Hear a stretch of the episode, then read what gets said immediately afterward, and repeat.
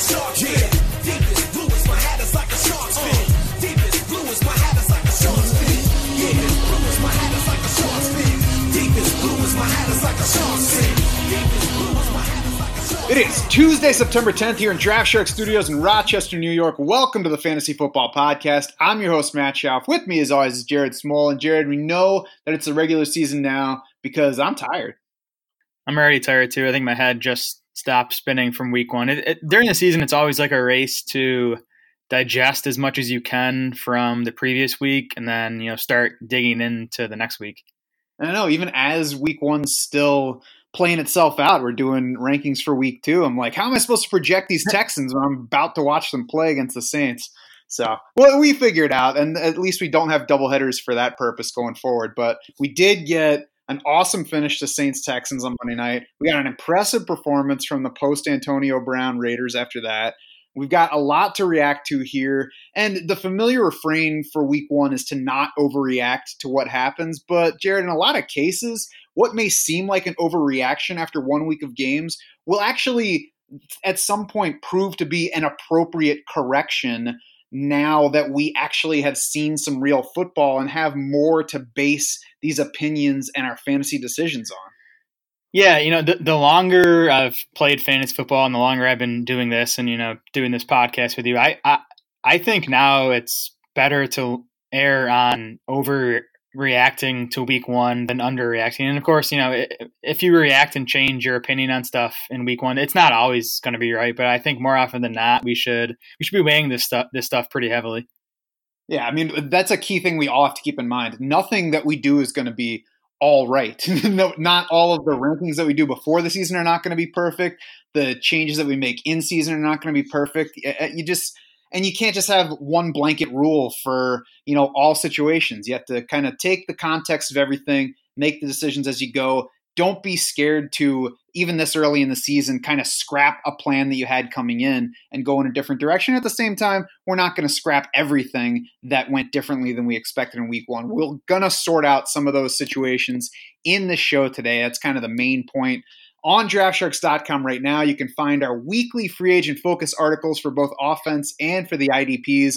Those hit the site every Monday. We email out an early version Sunday night to DS Insiders uh, once the afternoon afternoon games end on Sunday. We have adjusted our rest of the way rankings. Of course, those now take place of the preseason rankings. Now that we're in the middle of this thing, you can find our week two rankings up on the site right now as well. Those also obviously can factor into your waiver decisions this week. We're going to get to a busy wide receiver landscape on the waiver wire on this show. We're going to get to, our top team defense streaming options for not only this week, but the week after. Uh, but first, Jared, let's go ahead and start overreacting to some of the things that happened from week one. Let's call this first section. This is going to go differently than I expected. And Jared, the first one I've got up for this is the Baltimore offense. And I don't think any of us expected the Ravens to go into this game and lose it.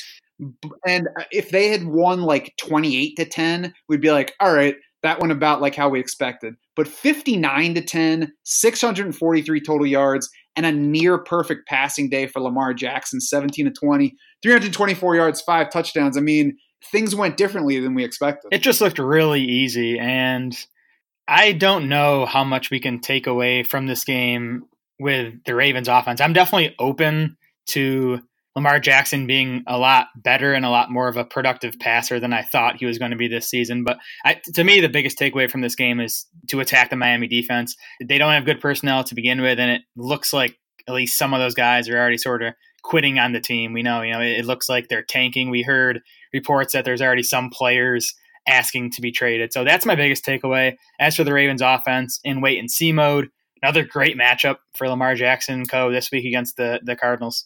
I, I, agree with that takeaway on the Miami defense. I mean, we expected the whole team to be to be bad. The whole team is worse than we expected, and I think that's going to enhance the outlooks for opponents on both sides of the ball going forward, as we saw in Week One. Lamar Jackson, like you said, I'm open to him being better than I expected him to be. Frankly, I was already open to that possibility. It's just such a loaded position. Right.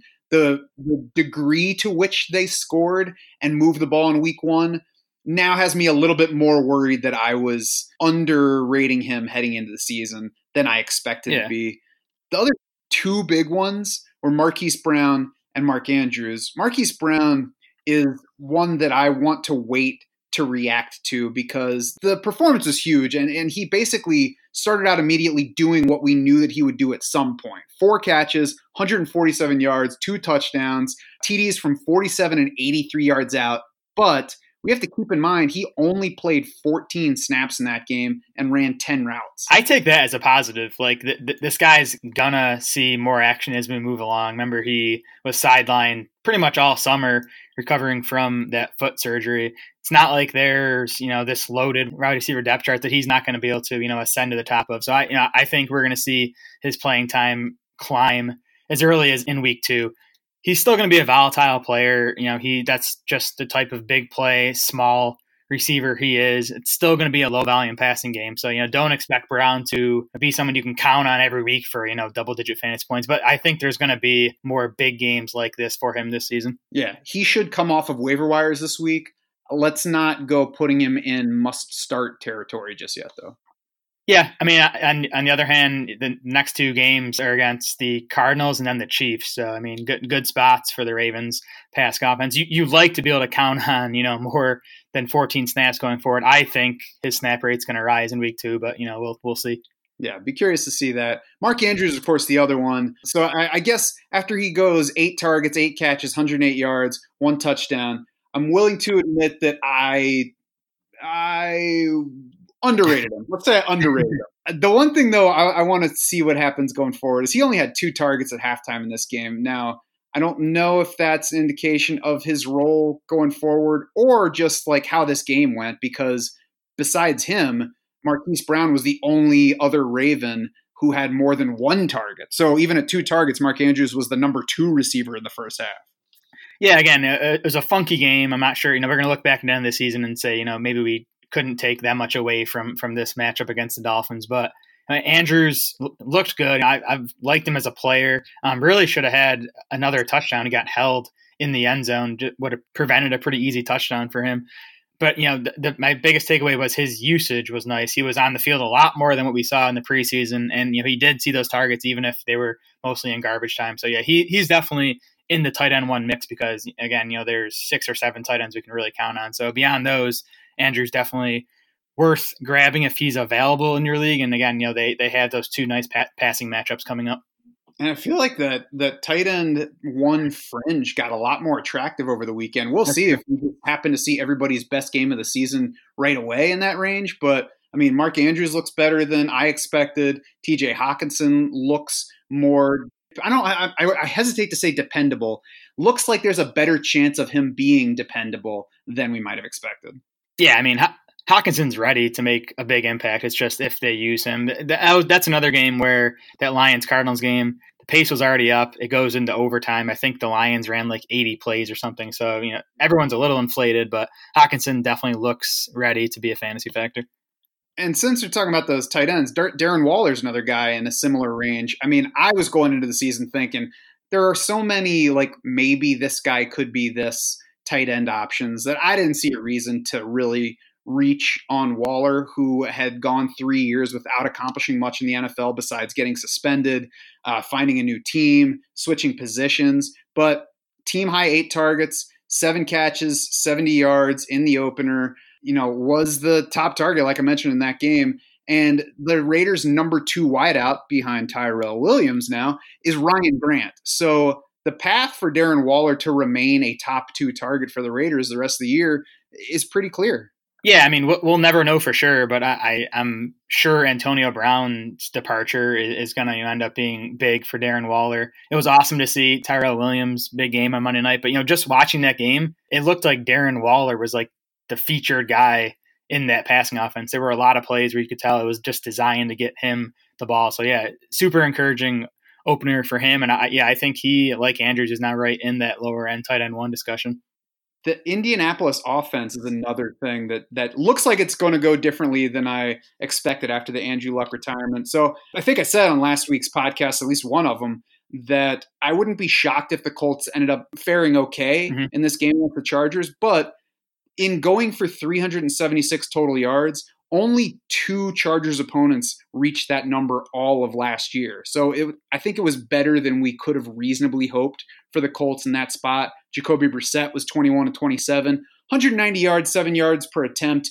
Kept it fairly short, which, uh, you know, not a surprising thing in his first start there. But, you know, decently efficient. Two touchdowns to T.Y. Hilton. Hilton went eight for 87, two touchdowns on nine targets. At this point, I guess my big takeaway here is I'm not as concerned for T.Y. Hilton or Marlon Mack as I thought I might possibly be coming out of week one. Yeah, the Colts should have won this game. Adam Vinatieri missed uh, two field goals and an extra point. So, by the way, if you have Vinatieri, I'd start looking for another kicker because I'm not sure how much longer he's going to last. I'm sure the Colts will give him a bit of a leash, but um, he, he might be done. Yeah, I, actually just watched this game because I'm doing the fantasy visions for us this week. A few takeaways. Yeah, like you said, Brissett was definitely conservative. His average depth of throw was like 6.4 yards. It was one of the five lowest of the week. So I, I do still think T.Y. Hilton's ceiling probably isn't what it was. And I, of course, I say that he just scored two touchdowns, but I guess his, his big play ceiling probably isn't what it was with an Andrew Luck, but he still – looks awesome. He's still the featured guy in this passing game. So I think Hilton's fine as a wide receiver too. Marlon Mack, 25 carries for him. That was the highest in the NFL in week one. The Colts went 52% run in this game despite trailing for most of it. So it sure looks like they want to be a run heavy team. Brissett can play conservative, just don't lose it. So yeah, I, think Marlon Mack um, with this type of volume, he's going to be fine. He still saw zero targets in this game. Nyheim, Nyheim Hines saw four, so that's the concern with Marlon Mack. But you know, if he's going to get 18 to 22 carries per game, zero targets doesn't hurt as much. Right. If they're more like the Seahawks in terms of play calling than the Colts from last year, then it's less of a concern for, for Marlon Mack to not get target volume. So, yeah, I mean, adjusting Alex on those. And, and I think it's important to remember with Hilton that, yeah, his ceiling is certainly not as high with Jacoby Brissett as it was with Andrew Luck, but we were also paying less over the last couple weeks of drafting to get T.Y. Hilton right. than we were when Andrew Luck was there. So he was in right. the wide receiver two territory. And so if you got him as, you know, wide receiver 19 or something, then that now looks like a level that he can hit and maybe even climb a few spots past that by the end of the season. Right. Yeah, I definitely agree. And um, Devin Funchess had the broken collarbone in this game, so he's out for at least eight weeks. That's not going to hurt T.Y. Hilton's target share. Yeah, and I realized uh, afterward that on play draft, um, Devin Funchess is actually my highest owned wide receiver. yeah, I, I, have plenty of Funchess too, so I'm with you. Oh well, we'll move on from that to a couple other receivers. DK Metcalf started the game for Seattle despite that August knee surgery. Tied Jaron Brown for second among wideouts and snaps. Played 77% in that game against the Bengals, and six targets. Were second on the team only to Chris Carson seven. Metcalf caught four balls, had a team high 89 yards. I would not have bet that he would do any of those things in his first game out. In his first game out, like three weeks after having knee surgery. Very surprising. This was another kind of funky game that I'm almost going to write off as far as the target shares go. I mean, two targets for Tyler Lockett. Chris Carson leads the way with seven. But yeah, DK Metcalf looked impressive. He's clearly a top two wide receiver on this team already. Um, the, the passing volume still concerning. You know, Russell Wilson just 20 pass attempts in this game. I'm sure you know that's almost where the Seahawks want him to be on a weekly basis. But Metcalf, sort of like Tyler Lockett, with his skill set and with Wilson's efficiency, you know, Metcalf can be a guy who only needs five or six targets to have a nice fantasy day. Yeah, now I still think he was overpaid for most of the people who drafted him for most of draft season. Like if you were taking him in round nine or 10, then a six target game, four catches is really what you should be expecting from a player going in that range. So if that's what you paid for him, it's not a revelation. But I will say that I was not expecting DK Metcalf to get off to that fast a start, and I'm I'm now more interested in his 2019 than I expected to be. Yep, me too.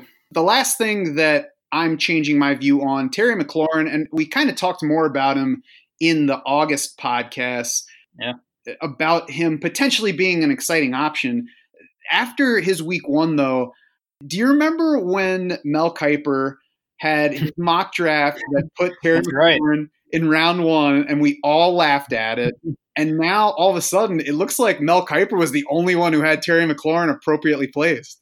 That I forgot about that. That's a that's a great point. Yeah, and shout out too to um, Ben Standig of the Athletic. He had that interview with Jay Gruden like mid August, where Gruden was just raving about Terry McLaurin, and then we got to the preseason, and McLaurin was like nowhere to be found. He wasn't even playing much with the first team. He might have had one or two catches in the preseason altogether, but comes out in week one, plays 93% of the snaps, seven targets. McLaurin is eighth right now among wide receivers in air yards. And if you watch that Eagles Redskins game, that's not a surprise. You saw Case Keenum take multiple deep shots to Terry McLaurin. So yeah, I, I think he's the real deal. I mean, there's still concerns with this Redskins offense, but it's also a team that's going to be playing from behind quite a bit. I mean, Case Keenum threw it 44 times in this game. We can't expect that many attempts every game, but I think, you know, 35 to 40 is sort of where he might be considering I think the Redskins are going to be playing from behind a bunch. Yeah, Terry McLaurin was awesome. Five catches, 125 yards, one touchdown on seven targets, had a 69 yard touchdown. He should have had a 60 yard touchdown mm-hmm. as well, but Case Keenum overthrew him when he was open. There was this other terrific catch on the sideline that set up a Washington field goal late in the first half. Uh, it was just the, like the kind of catch that your number one receiver makes for you. The seven targets are only about 16% of Washington's 44 total pass attempts, but I think that there's a better chance that his percentage climbs from that level as the season wears on than that he just stays a 16% share guy and they throw fewer times. Yeah, it should climb. I mean, I don't think it's crazy to say that McLaurin's already the best wide receiver in Washington. Yeah, I think we'll sort out the waiver wire wide receivers later yeah. in this show. Uh, before we get out of this section, Jared, anything else that, that you're kind of changing your mind on or is going differently than you expected? Yep, I got two more here. The first is John Ross, who I, I loved this guy coming out of Washington, and the Bengals did too. Obviously, that they made him the ninth overall pick, and obviously he was a disaster through his first two seasons. But he he looked like a first round pick in this game against the Seahawks this past weekend. Um, you know, obviously had the big numbers team high 12 targets, I think is, is the big takeaway. Um, you know, if he's going to see that type of volume in this offense, which by the way, this offense looked better than I expected in their first game under Zac Taylor. So, you know, we, we might get more value out of Cincinnati than we thought we were going to. Thank goodness, because I have lots of Andy Dalton shares yeah. from best ball drafts over the summer too. And uh, you know, we were going into the game thinking oh, Damion Willis is going to start in this. That can't be good news for John Ross. Apparently, it had nothing to do with John Ross because, like you said, he led the team in targets. Yeah, and I think he was up. Uh, I think he was eighty-two percent of the snaps for John Ross. So he was you know, ba- basically a full-time player, even though Willis officially got the start. And Seattle, by the way, once again, is definitely not a scary place to play your fantasy offensive players this season. Yes, agree. Not not a great defense. My second thing that's different, LeSean McCoy, he can be good in this Chiefs offense. I still think, you know, he he's well past his prime.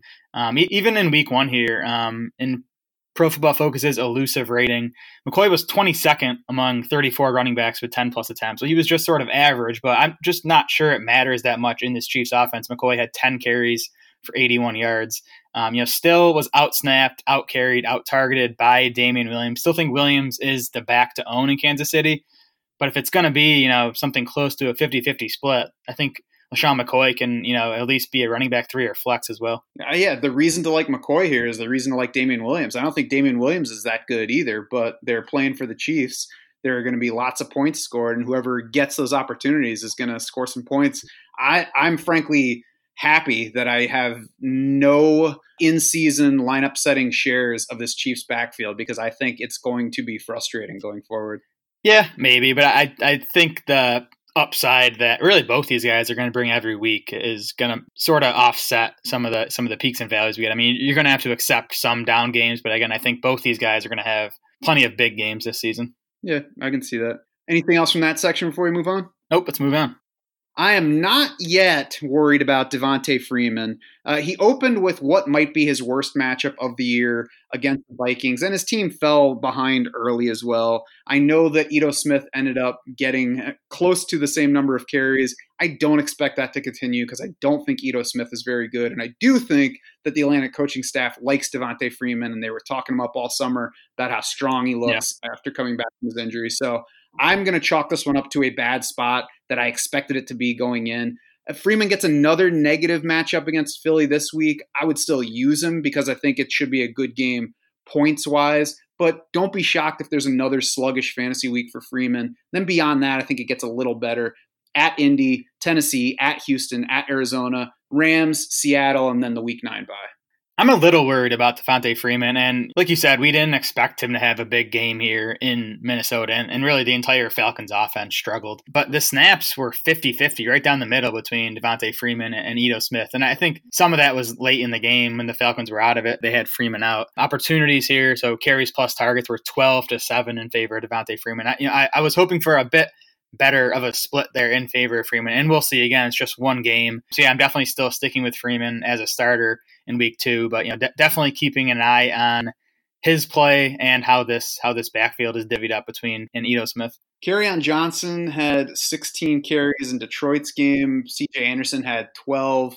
Uh, and then Kerryon Johnson, JD McKissic each had two targets. So you when you combine that with lackluster production for Kerryon Johnson on his touches, I think it's it makes sense to be worried about Kerryon Johnson right now. But here's why I'm not worried about him yet. 57% of the running back carries for Detroit in that game went his way. Only eight guys in the entire league beat that last year. So, you know, it doesn't look like a big split between him and CJ Anderson, but we're actually talking about a solid split workload wise if you look at all of the running back situations around the league. Kerryon Johnson doubled CJ Anderson's snap count in the game, nearly. I think it was like a, a snap short of doing that. And then JD McKissic, I know that they match targets against Arizona. Do you think that they're going to do that the rest of the season? Because I sure. I I hope not.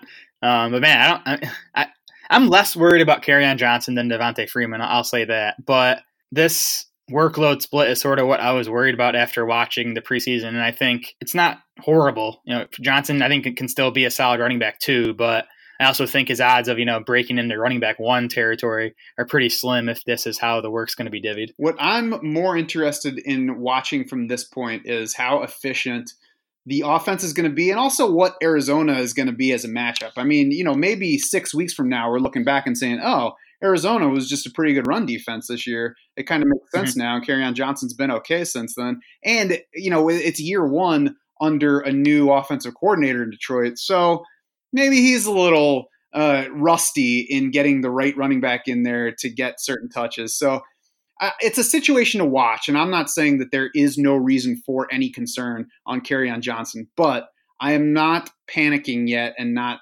saying, "Oh God, this is what we were scared of. It's coming to fruition now. This guy's a bust." Yeah, you, I would not be looking to sell Kerryon Johnson right now, and I might even be looking to buy him if his owner is selling on the cheap.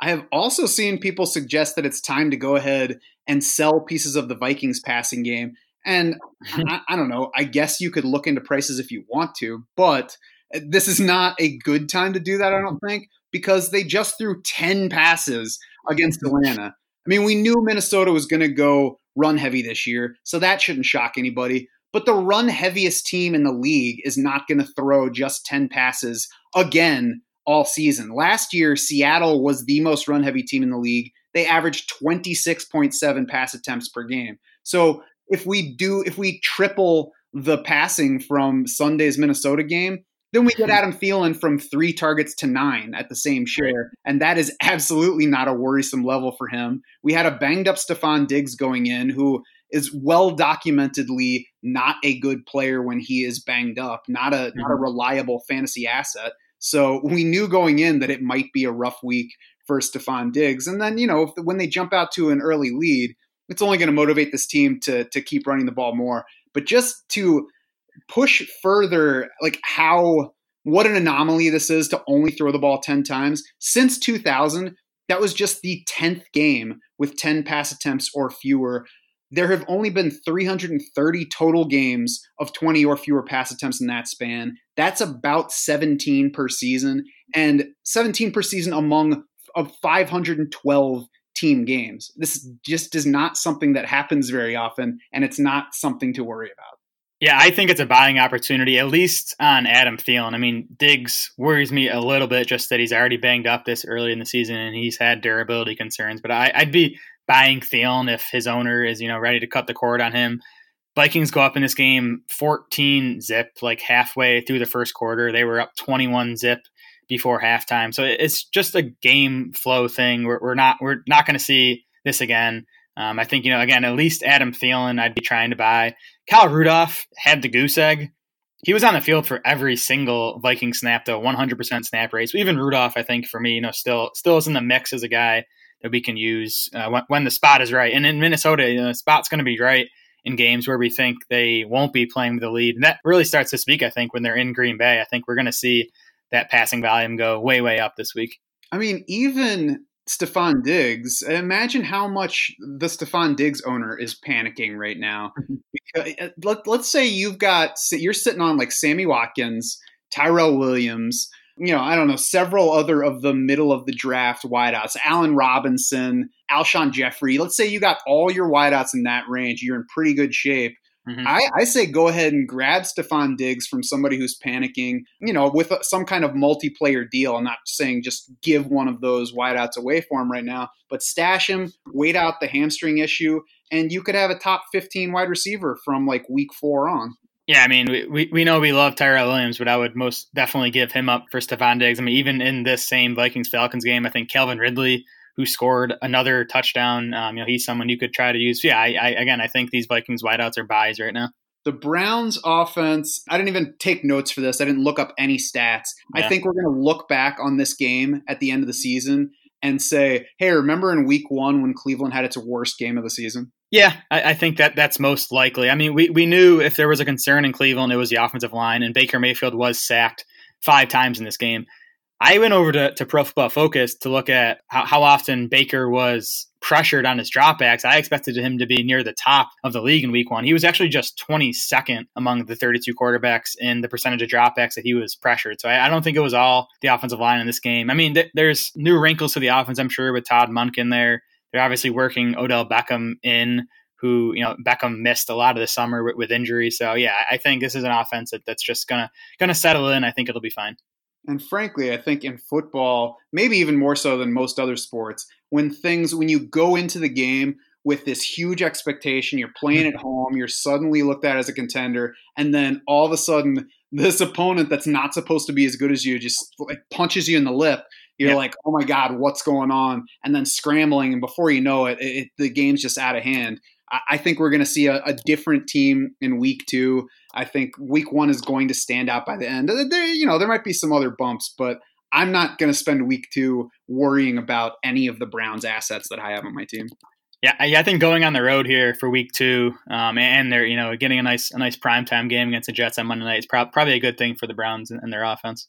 And let's see about this Tennessee team going forward. I, I feel like they're perennially a, a, team that nobody thinks much of, and then they end up somewhere around eight and eight, nine and seven, competing for the AFC South. And the defense has been kind of slowly building for several years now, so that's quite possible if the Titans just end up the year being a pretty solid defense too. Yeah, I, I, already view that. I think right now as like a, a, top ten defense. I mean, I think the the secondary is talented. They add, added Cameron Wake, so yeah, de- definitely a defense to be wary of when you're you know looking at matchups every week. I'll wrap up this section with Tyler Lockett, and he's kind of the wide receiver version of Kerryon Johnson. It's something to watch, but two targets is not going to happen very often. He had four games of two targets last year, and he only had 70 total targets. I think even if he falls short of like the 120, that's kind of the hopeful level for Tyler Lockett to get to now that he's a number one receiver. I don't think we're going to see many more two target games. He had just four games of fewer than four last year. We knew volume would be low you know, if the offense remains efficient, he'll be okay. If he ends up short of 100 total targets, then it'll be a disappointing season, but I don't think it'll be like a bust season at what most people were paying for him. Yeah, and of course, in typical Tyler Lockett fashion, he takes one of his two targets for like a 40 yard touchdown. So it's not even like he killed you if you played him this week. Um, yeah, yeah, a 10% target share for Lockett, that's not going to continue. The overall passing volume in Seattle. You know, 20 attempts for Wilson in week one is the concern, but again, Lockett should remain super efficient. And like I said earlier, they're even they're not going to pass just 20 times every game. They averaged 26.7 attempts per game last year, so that's even low for them. Yep. All right, what else do you have in this section?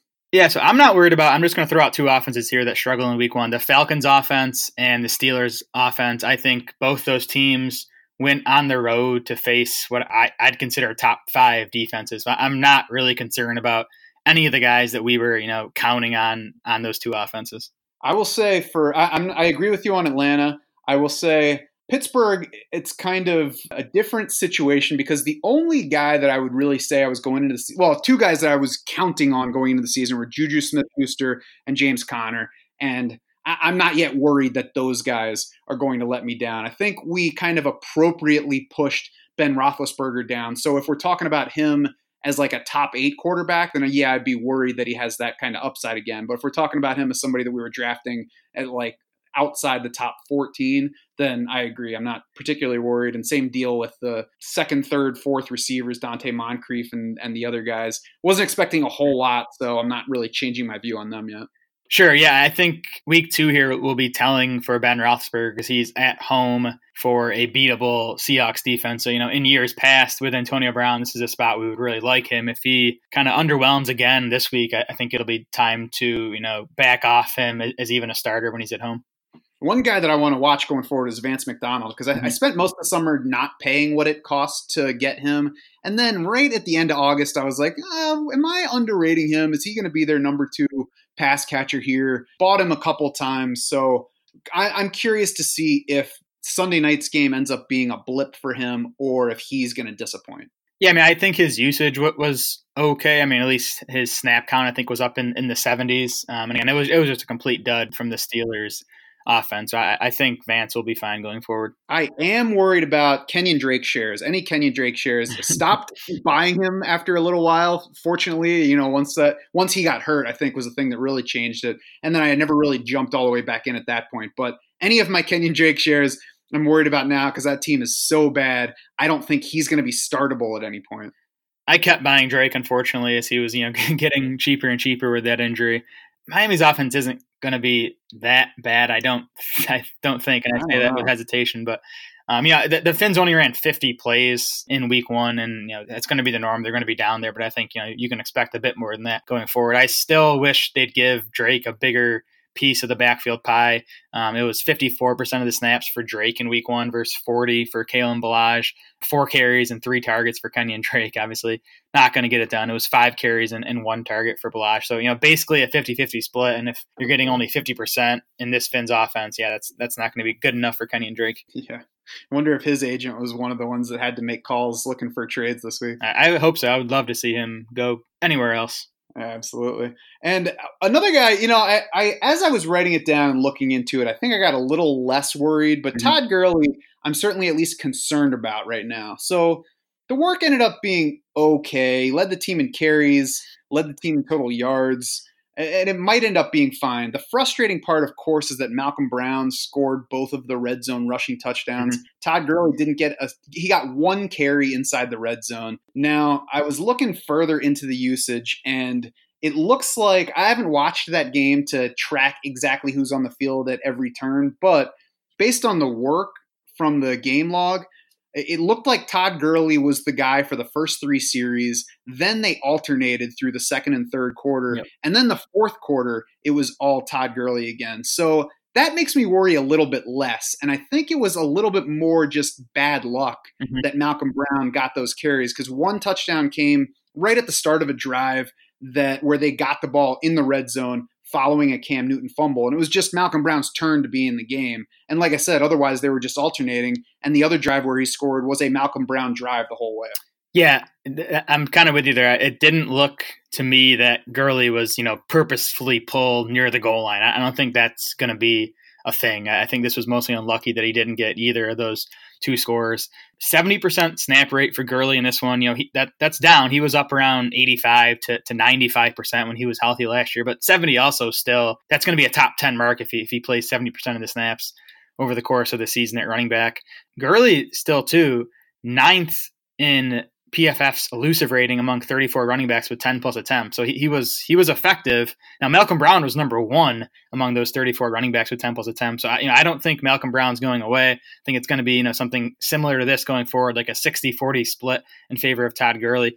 The other note on Gurley, and I think what really made him, I guess, semi disappointing in week one was that he saw just one target. That looks fluky to me too, because he he ran a route on 30 of Jared Goff's 44 dropbacks. So you know he was out there with the potential to be targeted, just didn't happen. Gurley, to me, he, he's not going to be a top five running back this season, but I do still think if you know if that knee holds up, I, I think he's going to pay off the second round price tag a lot of people paid to get him. Yeah, I was worried about him more coming out of Sunday than I am at the moment. Uh, so my takeaway right now is that I think we underrated slash didn't have enough info on Malcolm Brown as opposed to oh my God, Todd Gurley's going to kill us this year. Yeah, and we mentioned Malcolm Brown. And I think we said all summer that he was a better value than Darrell Henderson in drafts. But yeah, I, I wish we had more aggressively targeted Malcolm Brown in drafts. Yeah, and when I say we, I don't mean you and I were ignoring him while everybody else was buying him. Right. I mean collectively, fantasy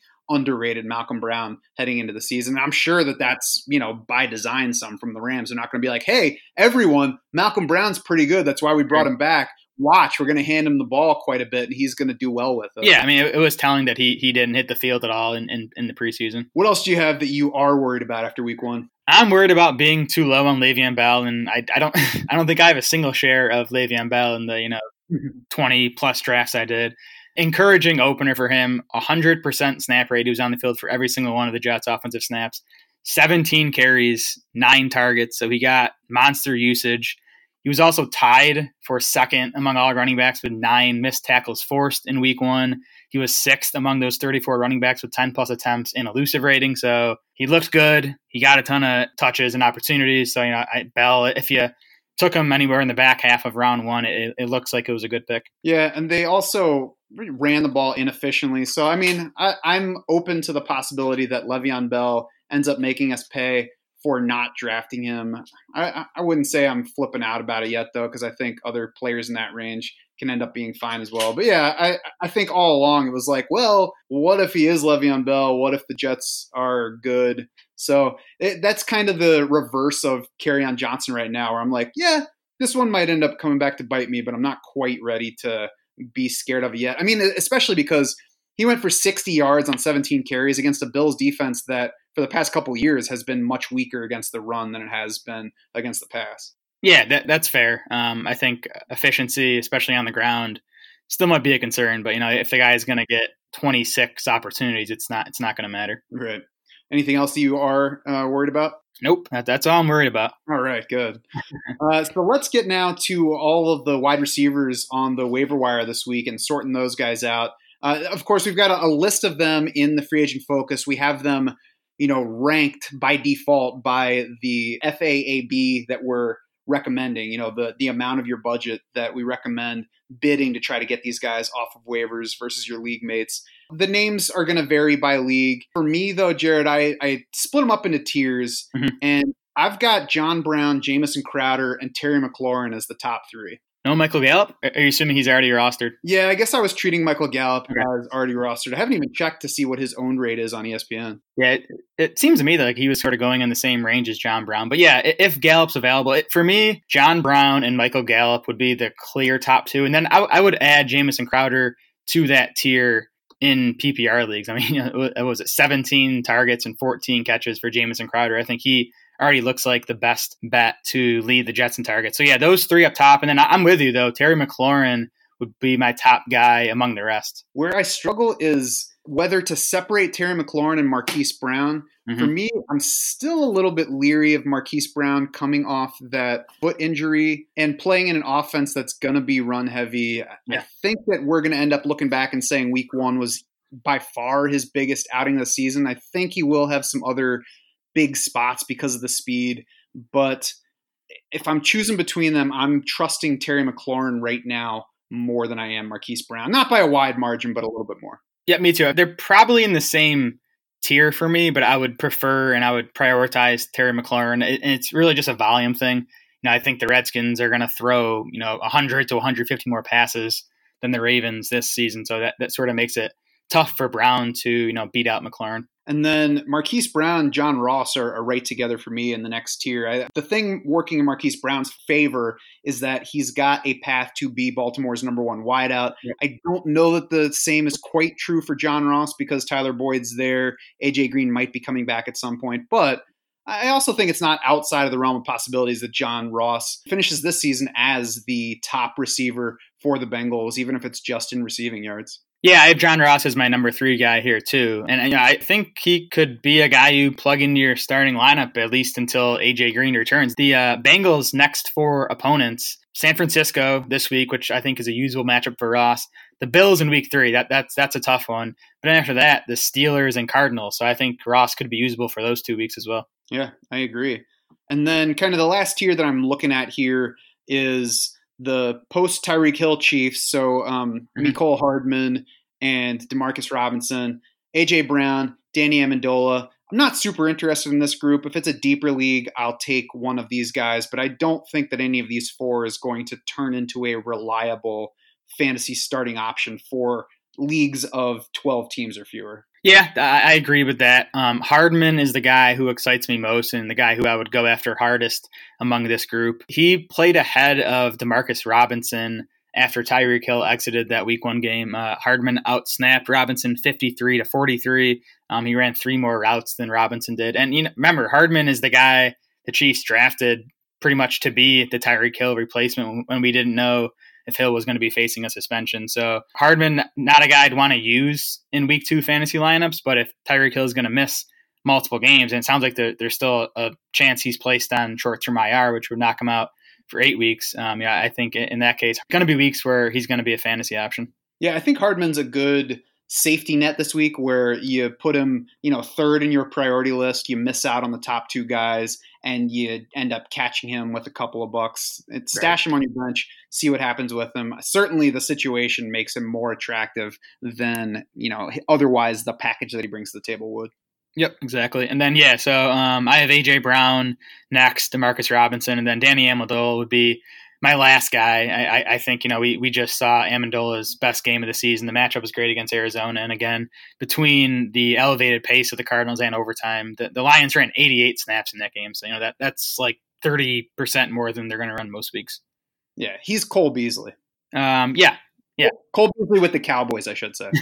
yeah, sounds right. Uh, you got any more receivers before we move on to the defenses? Nope, let's do defenses streaming defenses for week two, I've actually been surprised at how available Houston is on that front. Yeah. Owning just 26% of ESPN leagues, that would easily be my top pickup because heading into week two, they've got Gardner Minshew and the mm-hmm. and the Jaguars marching in. The nearly perfect Gardner Minshew in week one. But no, yeah, I'm with you. The Texans would easily be my number one choice. Yeah, Minshew still a sixth round rookie making his first start on the road against JJ Watt. So Texans seem like a good bet. Yeah, if Houston's not available, Panthers, I think, 11% owned, so they should be available uh, in most places. They, of course, get Jameis Winston next on Thursday night.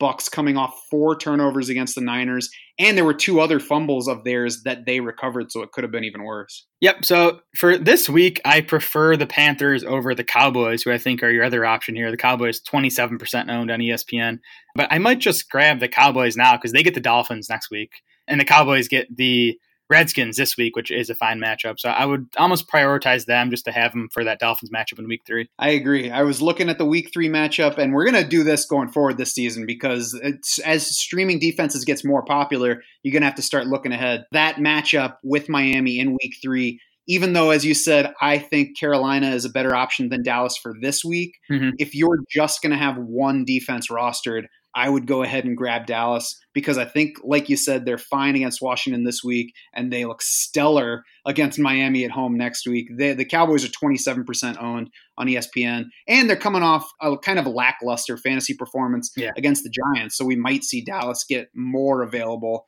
in fantasy leagues. Yep. So the Cowboys would be my top option for week three. And then my number two option would be the Packers, who are at home for the Broncos. That, Packers defense looked really good, and they made some additions this offseason, looked really good against the Bears in week ones. I, I, think that could be a defense we're using quite a bit this season. I'm with you. I've got them down as well, and they're only 3% owned on ESPN, so you can probably find Green Bay available pretty much everywhere. And I think the matchup with Minnesota this week is going to make it easier to just grab them, even if you wait past waivers and then just Yeah. claim Green Bay in the first come first serve period where you don't have to to spend anything for them. I think you'll find Green Bay available. Yep, I like it. That's going to do it for this Tuesday podcast recap in week one. Head over to draftsharks.com now for all the help you need in navigating your week two waiver wire and then getting your lineup set for those week two contests. We will be back here Thursday for the week two preview podcast.